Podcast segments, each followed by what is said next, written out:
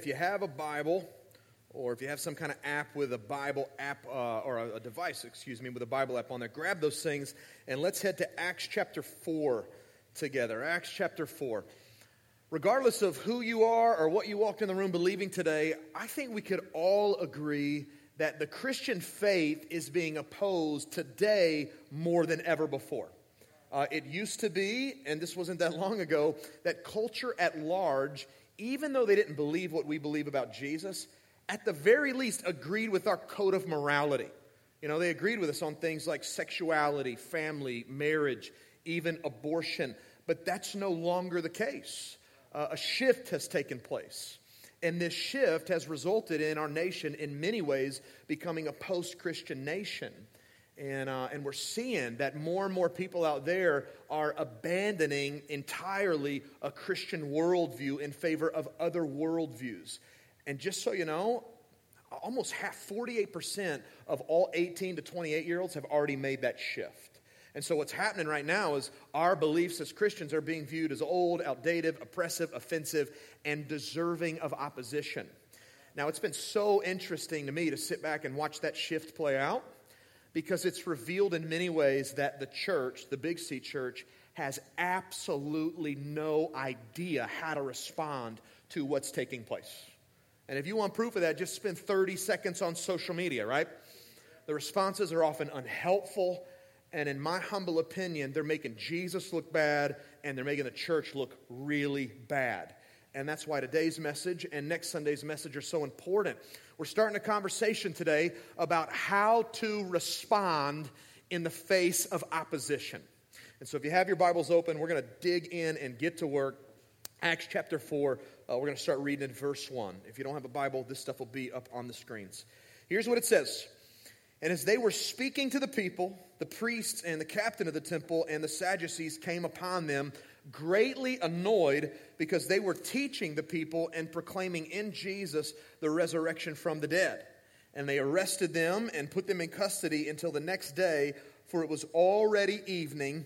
But many of those who had heard the word believed, and the number of men came to about 5,000. Now, we'll stop there and I'll just set the scene for us, all right? We've been learning over the past few weeks that by this point in the book of Acts, Peter and John, two of Jesus' disciples, they're in the Jerusalem temple with a formerly crippled man. Right? This guy, he had been crippled since birth. He was over 40 years old, and God supernaturally healed him. Well, everyone who knew the guy naturally came together in amazement. They congregated around Peter, around John, around this healed man. And Peter took that opportunity to speak up and explain what had happened. And he says to the crowd, Listen, Jesus healed this guy.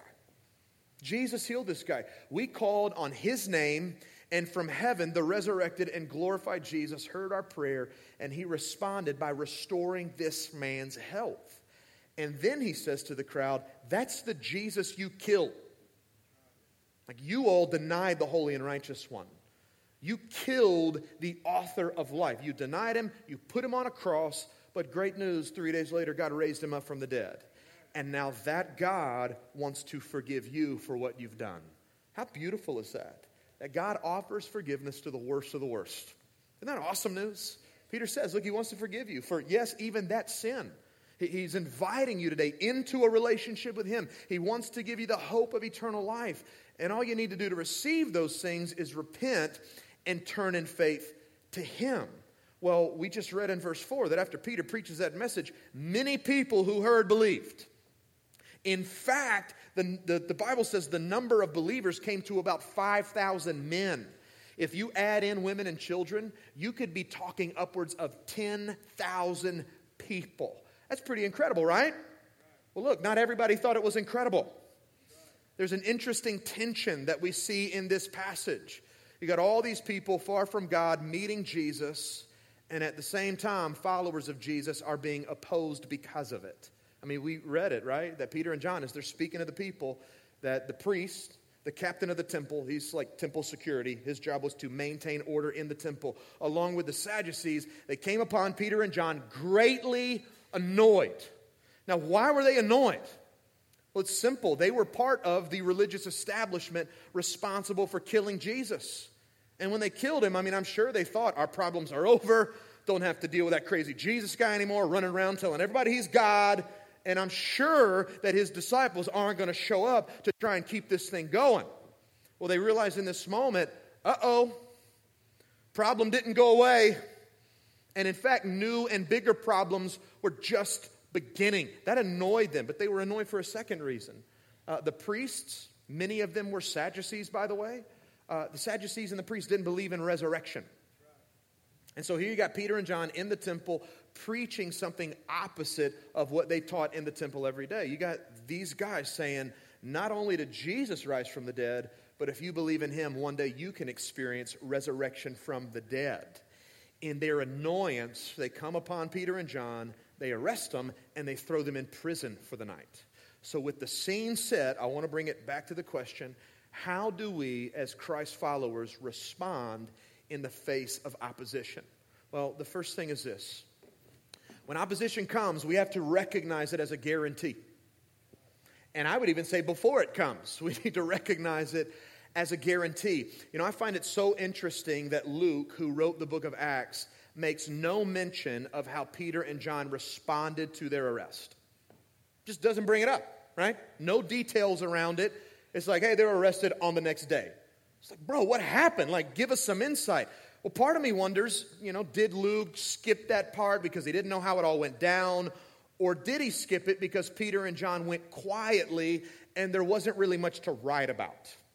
I tend to believe the latter that Peter and John went quietly and there wasn't much to write about because they saw uh, opposition as a guarantee. And I'll make my case, all right? Acts 1, verse 8. We covered that verse in the very first week of this series. Jesus says to his disciples, When the Holy Spirit comes upon you, you will receive power. And then he goes on to say, And you'll be my witnesses in Jerusalem and all Judea and Samaria and even to the end of the earth. Well, that word witnesses in verse 8, it comes from the Greek word martus. It's where we get our English word martyr. Do you know what a martyr is? Someone who dies for their faith in Christ. So Jesus says to his disciples, That's what you're going to be for me. You're going to be my witnesses, my, my martus. And where's the first place he sends them? Jerusalem. Well, what had just happened in Jerusalem before that conversation? Jesus was killed and crucified by his opponents. I mean, you think the disciples were too thrilled about Jesus sending them back into that city to be his so called witnesses? I have a hard time believing that because they knew look, if we go back, if we go back, opposition, it's a guarantee. It'd be like me sitting you down in my office this week and, and saying to you, we really believe that God is calling our church to start a new work in Syria. We're going to go there and we're going to share the gospel with ISIS. And yes, we know they're sawing off the heads of Christians right now, but great news, we picked you to go as our first missionary. Right? Would you be thrilled about that? Probably not. And why? Because you would know, man, if I go, if I go, opposition, it's guaranteed. Now look up here. I need you to understand today that opposition is not only guaranteed in places like Jerusalem and Syria, it's also guaranteed here in the United States. It may look different here than it does in other places, but listen to me. If you choose to live on mission for the sake of Christ, you should expect opposition. And I'll make a biblical case so that you don't think I'm lying to you. All right, let me just read some verses. These will be up on the screen. This is Jesus in John 15 talking to his disciples. He says, If the world hates you, know that, it is, know that it has hated me before it hated you. If you were of the world, the world would love you as its own. But because you're not of the world, but I chose you out of the world, therefore the world hates you. Remember the word that I said to you? A servant is not greater than his master. If they persecuted me, guess what? They'll also persecute you. If they kept my word, they will also keep yours. Romans 8, 35 through 36. Look at what Paul describes. He says, Who shall separate us from the love of Christ? shall tribulation or distress or persecution or famine or nakedness or danger or sword. As it is written, so he goes Bible on them, for your sake we are being killed all the day long. We are regarded as sheep to be slaughtered. That doesn't sound very pleasant, does it? No, not at all. Look, keep reading. 2 Corinthians 4 8 through 11. Here's Paul writing again. We are afflicted in every way, but not crushed perplexed but not driven to despair, persecuted but not forsaken, struck down but not destroyed, always carrying in the body the death of Jesus, so that the life of Jesus may also be manifested in our bodies. For we who live are always being given over to death for Jesus' sake, so that the life of Jesus may be manifested in our mortal flesh. I love 2 Timothy 3:12 because it's so clear. Look at this. Indeed, Paul saying to Timothy, bro, I'm telling you the truth. Not lying to you, count on this. Indeed, all who desire to live a godly life in Christ Jesus will be what? Persecuted. Philippians 1:29 For it's been granted to you for the sake of Christ that you should not only believe in him but also suffer for his sake. Paul's going, "Hey, God's given you suffering as a gift." It's crazy, it's weird, right? Don't worry, we'll make sense of it later. It'll, it'll start to unfold. 1 Peter 4, 12 through 14. We'll stop here with this one. This is Peter, the same Peter in the book of Acts that we've been reading about. Here's what he says to the Jerusalem church Beloved, do not be surprised at the fiery trial when it comes upon you to test you as though something strange were happening to you. But rejoice insofar as you share Christ's sufferings, that you may also rejoice and be glad when his glory is revealed. This is insane to me. If you're insulted for the name of Christ, you are blessed. You're blessed because the Spirit of glory and the Spirit of God rest upon you. Do you hear the threat? You hear the promise? Hey, you want to live for Jesus? Yeah, expect the world to hate you for it. Expect suffering to come, expect opposition, expect persecution. The mistake that I see so many Christians making right now in our country is this opposition has come, and they now act surprised as if something strange were happening. This is so weird. No, it's not. The only reason any of us think it's weird is because we've never experienced anything like it in our lifetime. But according to God, it's normal for the Christ follower. It's normal for us to experience opposition as we try to live for the sake of Christ in this world. And so I think that as Christians, what we need to do is realize the promises of God, and in light of that, do ourselves a favor and everybody else a favor, and we need to stop whining about it. There has to come a point when we wake up and we realize that wallowing around in self pity does nothing to advance the mission of God in the world. Again, let me just be clear. You want to live for Jesus? You want to help people far from God find their way back to Him? Expect people to hate you for it. And when they do, don't cause a scene and don't waste time feeling sorry for yourself. My encouragement would be take on the countenance of, of Peter and John. Just go quietly. Just remember, Jesus promises. He said it would happen, and I can consider myself blessed right now. I can rejoice because I get to share in the sufferings of Christ, which means I'm like Him, and the Spirit of God is resting upon me. The second response is this opposition comes, you rely on the power of the Spirit. You rely on the power of the Spirit. Uh, I'm going to make sense of this for us from the passage, but I'm also going to explain the importance of getting this right. We have to get this right. So much hangs on this. Go back to the passage. We're going to pick back up. Verse 5 it says, On the next day, so now Peter and John, they're out of jail.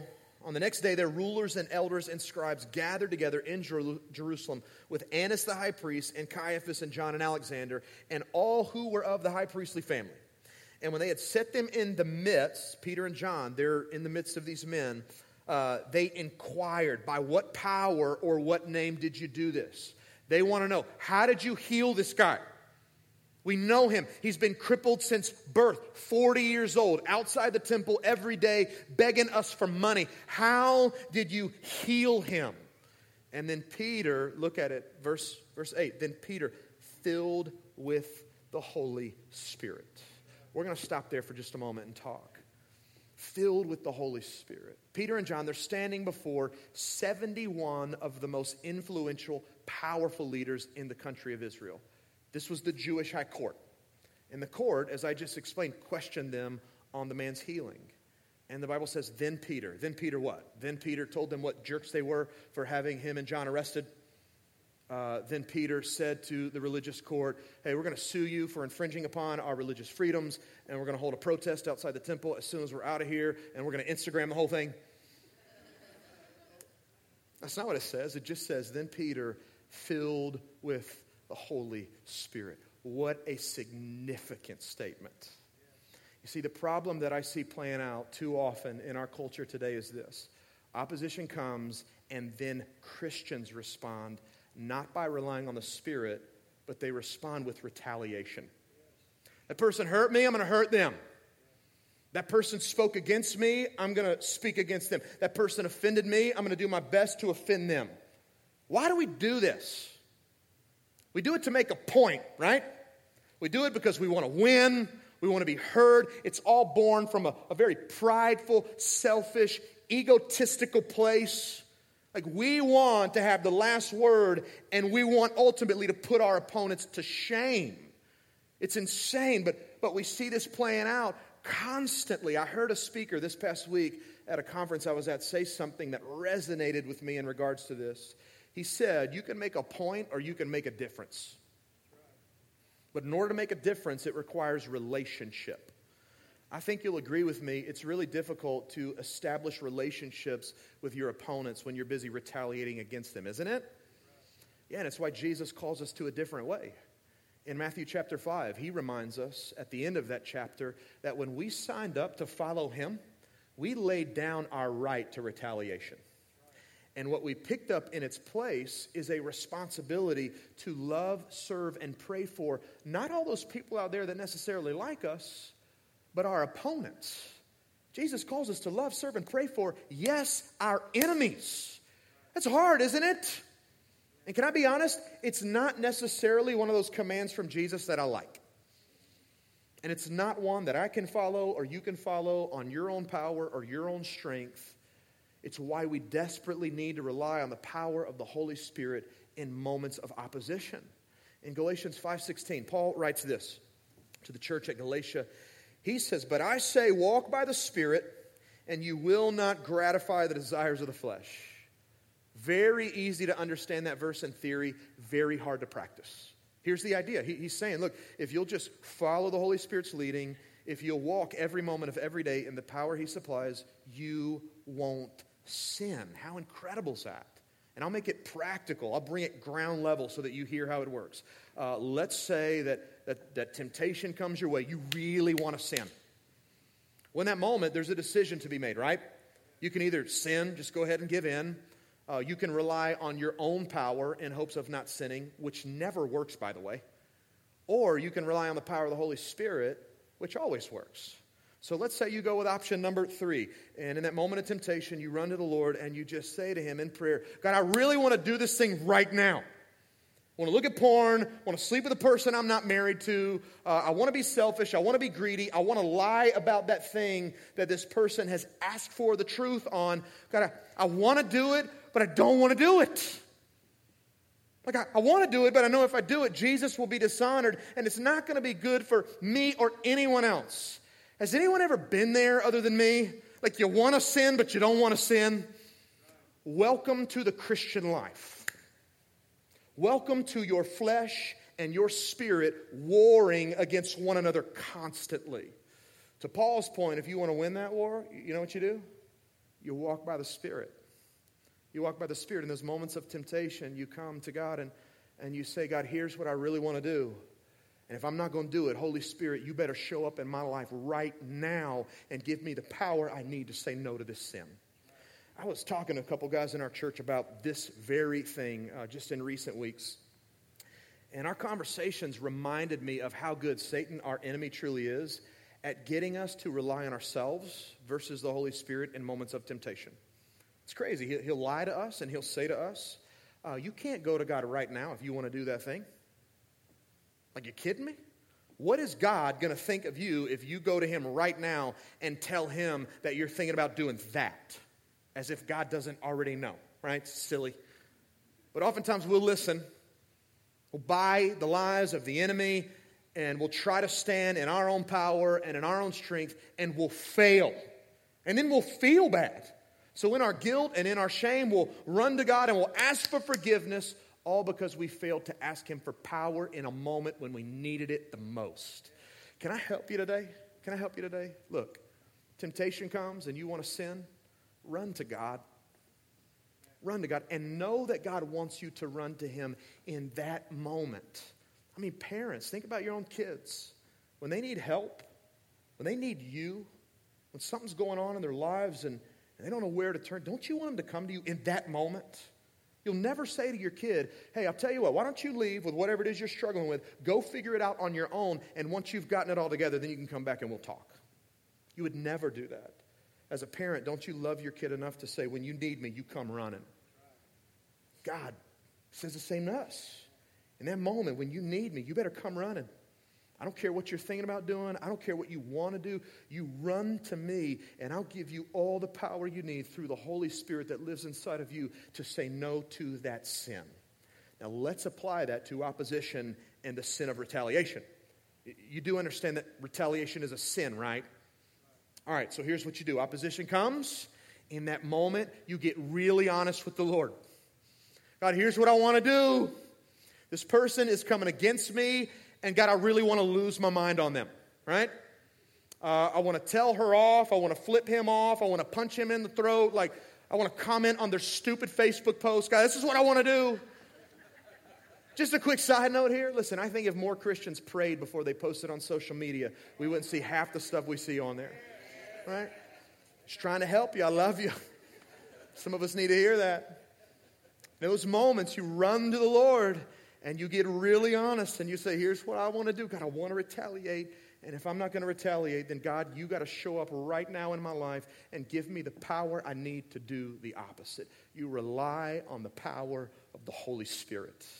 Third response when opposition comes, you relay the good news of Jesus. I love this. It's not just those miraculous moments that open the door for the message of Jesus to be shared, as we've seen in recent weeks it's also moments of opposition that open the door for the message of Jesus to be shared. And so you relay the message. And who do you relay the message to? Your opponents. And why? Because it's usually your opponents who are most need of Jesus, in most need of Jesus, to do something in their lives that only He can do. This was certainly true in Acts 4. I mean, here we find Peter and John standing before a group of religious men who had killed Jesus without realizing who he uh, uh, was or how much they needed him. And so Peter, he does his best to help them understand. Go back to the passage. We'll pick back up in verse 8. It says, Then Peter, filled with the Holy Spirit, said to them, rulers of the people and elders, if we are being examined today concerning a good deed done to a crippled man, by what means this man has been healed, let it be known to you and all the people of Israel that by the name of Jesus Christ of Nazareth, whom you crucified, whom God raised from the dead, by him this man is standing before you well. This Jesus is the stone that was rejected by you, the builders, which has become the cornerstone. And there is salvation. This is key. There is salvation in no one else for there is no other name under heaven given among men by which we must be saved. I love this. In these verses, Peter, he uses some Old Testament language found in Psalm 118 and Isaiah 28 about stones and builders. And he basically says to these religious leaders, You've built this entire religious system, this entire religious structure, and the whole thing was supposed to be built on Jesus, the cornerstone. Yet you've discarded and thrown away the cornerstone, and I need you to know without him, the whole thing crumbles. The whole thing falls apart. Your system can't save anyone, only Jesus saves. Look, that's the message that sets our faith apart. Sets our faith apart from every other religion in the world. Every other religion says, here's the system you follow, here are the rules to obey. And if you'll just follow the system and obey these rules, uh, maybe, just maybe, some God out there will accept you and you'll end up in some better place at the end of your life. Christianity, on the other hand, says there's no system, there's only a Savior. And his name is Jesus. He lived the life you couldn't live, a perfect, sinless life. He died the death you deserved in your place for your sins. And then three days later, God raised him up from the dead to conquer sin, death, and hell on your behalf. So if you want salvation, if you want new life and eternal life, don't waste your time trying to be a good person because you can't ever be good enough for God. Don't waste time trying to follow a bunch of rules to appease God because that won't work. Instead, you call on the name of Jesus And Jesus will hear from heaven and he will respond by restoring you back to God. He'll, he'll save you and he'll give you all those things that you're so desperate for. Now, look up here for a moment. If you're going to share that message with your opponents, you know what that means? Means you have to love your opponents. If you don't love your opponents, you'll never speak up and share that message. You have to love them enough not to retaliate because retaliation shuts down opportunities to share the gospel. Instead, you speak up in love, in grace, in kindness, in care, in compassion, and you share that message with your opponents. You see, if you refuse to speak up and you stay silent, through your silence, you say to your opponents, uh, Hey, opponent, you can just go to hell. And look, we cannot be those people. God didn't treat us that way. When we were stuck in our sin, busy opposing Him, He didn't retaliate, He didn't remain silent. Instead, He made a huge statement when He put His love for us on display at the cross in crushing His Son uh, for the sake of our iniquities. Huge statement. And when we're opposed, we have a similar opportunity. This is so difficult. Like, I don't want to act like it's easy. It's hard, and I'm trying to be honest about that, which is why you need to rely on the power of the Holy Spirit to get this right. But we have an opportunity when opposition comes to do this to lay our lives down in love for our opponents that they might become our brothers and sisters in Christ. Finally, response four. When opposition, opposition comes, you have to see it as an opportunity to radiate confidence in Jesus our Lord. You have to see it as an opportunity to radiate confidence in Jesus our Lord. Uh, I'll make sense of this by going back to the passage. Look, verses 13 and 14. I love these verses, by the way. Uh, these are two of my favorite verses in the whole book of Acts.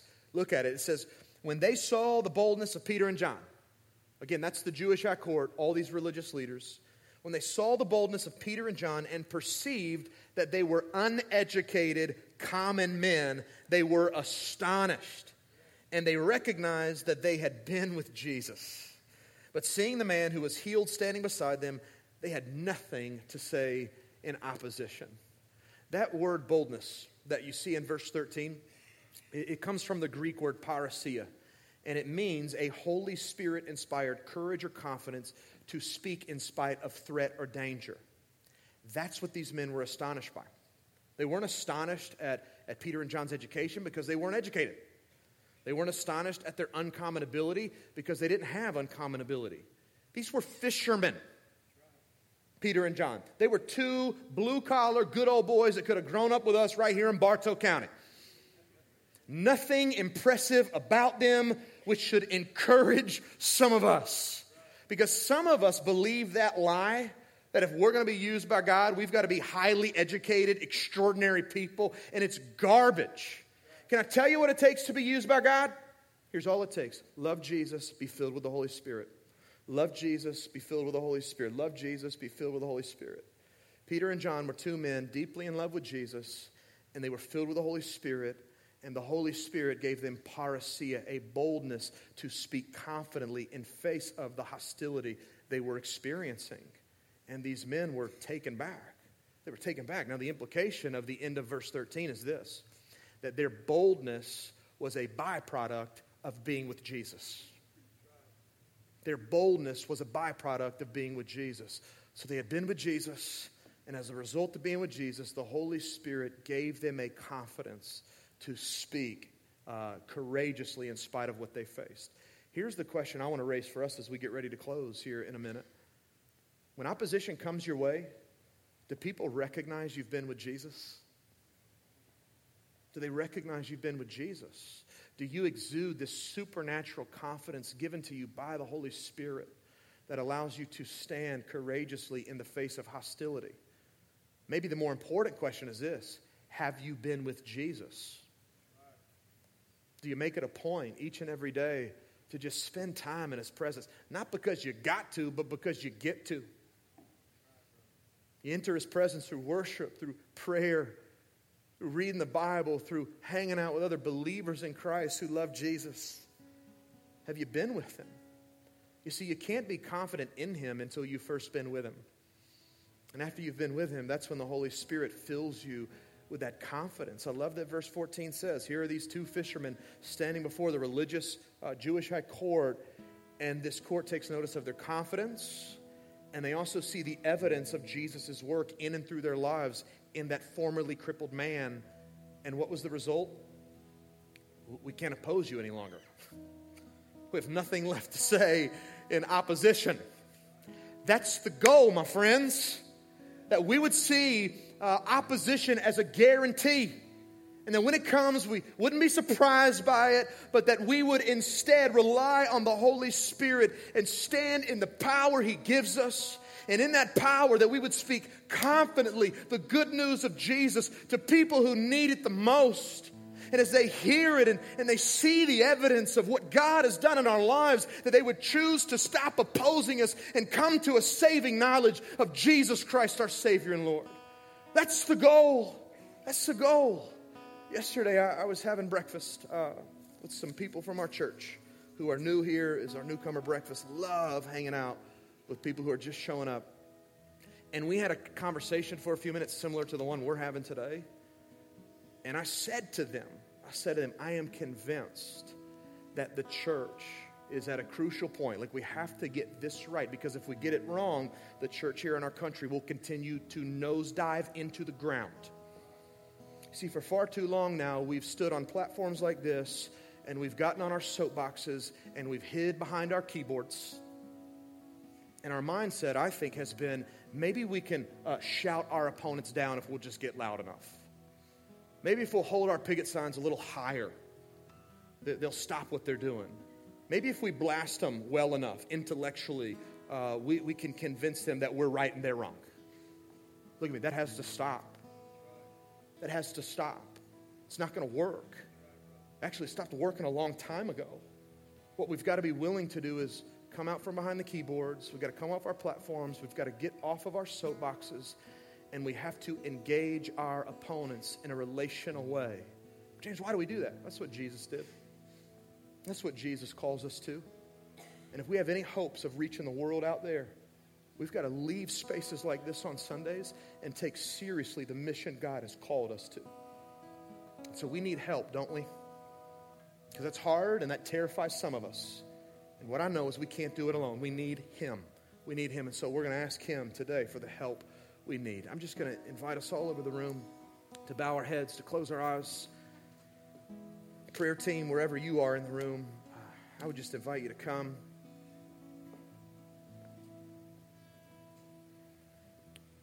As we're settling in, let me give you a couple things to pray about and to pray for.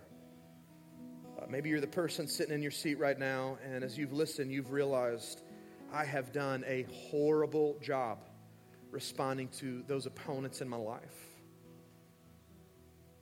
And you know that God's got to change that about you. In the next few moments, why don't you just pray and ask God to do that? Just confess it. God, I've been retaliating for far too long. I've been responding to people in pride and in selfishness, God, because I want my voice to be heard.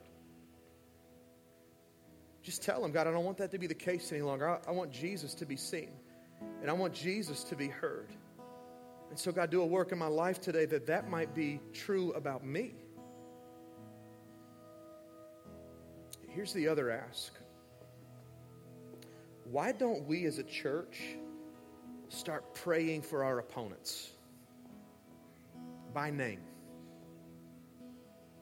Maybe it's a group of people that, that you feel strongly about, and you need God to break your heart for them.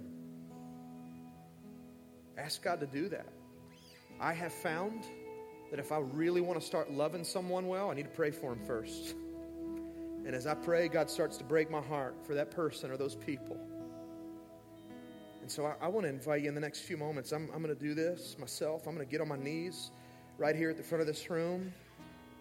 And I'm going to keep praying for my opponents. God, break my heart. Help me to love them. Help me to show them grace and kindness. Give me wisdom in moments when I want to retaliate to know how to respond and what to say. And, and God, help me to rely on the Spirit, not myself. And so I would just say if there's an opponent in your life or opponents in your life, and you want to come and you want to join me at the front of this room, and you want to pray for them and ask God to break your heart for them, then you come. Our prayer team is available if you need prayer. They'd love to just place a hand on you and pray over your life. Father God, I just pray in the next few moments that you would have your way in this place. God, give us the courage and humility we need to respond in whatever way you're leading us.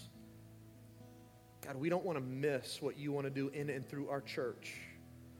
So, God, we're saying to you, we need you in order to get this right. So, would you show up today? Change us. It starts with us. God, we give you this time. We love you and we pray this in Jesus' name. Amen.